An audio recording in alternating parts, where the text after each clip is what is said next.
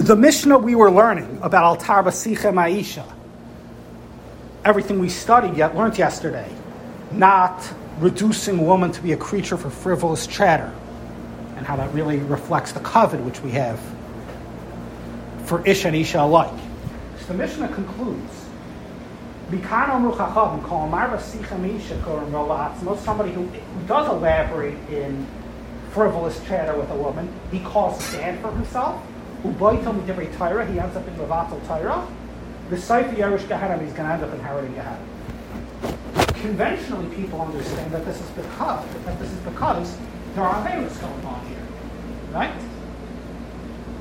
I think it's very clear in the Mishnah that we're not talking about that any Dvar Masurim, any Averis per se, happens in the exchange. Because if an Avera happens in the exchange, and you need not imagine very far, you don't have to say, Gairem relatsmi, you're causing bad.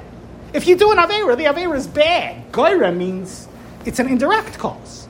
So for starters, in this exchange, there was no lo sikravu, there was no hear her. We're talking about even a shmooze where there's no Avera going on in the shmooze, and even that, there's a Gairim right, it's going to have indirect effects. Frivolous chatter between the genders has indirect negative consequences. That's point one. But point two I want to make, I want to go even further. I want to suggest that the Gairim Rala Atzmo doesn't necessarily even mean that down the road there's going to be an Avera that happens, Khalila Niyaf or something. Because if the Mishnah wanted to say you're being Gairim and Avera, why does it use the very general term Ra, bad? Gairim Avera. No more depiction of unwantedness is needed than Gairim Avera. You're causing Ra, evil. That's a very general expression. I want to suggest the Mishnah is saying, even if this is a seemingly very innocuous shmooze, where it's not going to cause even per se Averis down the line, it's being Gairem Ra, because it's doing something to one's neshama. Frivolous relationship between Ish and Isha, it debases us to be people we don't want to be, Gairem Ra. And the added proof is the continuation of the Mishnah, me Divrei Torah. I want to ask you a question. If a person's going to down the road do an Avera, you don't have to say, and down the road you're also going to be Mavatal Torah. Right? Mechal Shabbos and also being Mavatal Divrei Torah. Something sounds very funny about that expression. I want to say, no, of course, we're talking about an innocu- seemingly innocuous sort of exchange that even down the road it's not necessarily an Avera that's going to happen.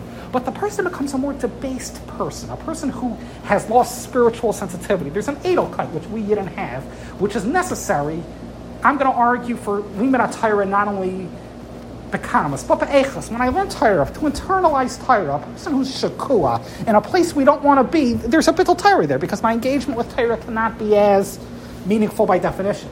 And finally, I want to suggest the lesson of the Mishnah. This Seifa Yerish Gehenna, he's going to end up inheriting Gehenna. If we were talking about an Avera here, you don't need to talk about inheriting Gehenna. We all know an Avera is an Avera.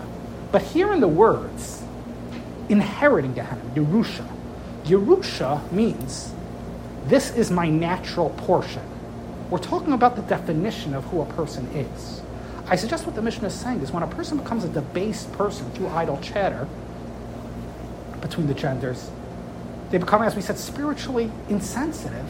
That now they're a person who's a Ben Gehenna, they're a person who is their chelek, who they are, is in that place we don't want to be. It's not an issue of even Avera per se. What we're aspiring to in our relationship to the Ribono Shel Olam is not simply to be clean from Averis. We want to be Davik Ba'Hashem, which means being elevated people, being Ruchniistic people, and that requires a certain code of conduct, even, even Beinenu. I, I want to conclude uh, a sentiment. To me, it seems this is a challenge, I think, in our Tar. Baruch Hashem, there's a ribuy of Torah, there's a ribuy of Avaita. But you have certain segments of from people can struggle with an issue of being very, very megushim. And I don't mean how much money a person has. I mean a person's conduct, being very hedonistic, very megushim. And the Chovos HaLevavos says you either love ruchnius or, or gashmius, which to me means you can have both, but it's a question of which one do you love. You can't be passionately in love with the ruchnius and passionately in love. One defines who you are. So a person, even if they're Mekayim mitzvahs, if they, they lose spiritual sensitivity, if they become a hedonistic, megushim person, Right? And that's what I think is really the issue of this Mishnah. What type of person we are with ruchniistika sensitivities, May our learning in Alvaita be Le'ili Nishmas, the Balas Hayartzit.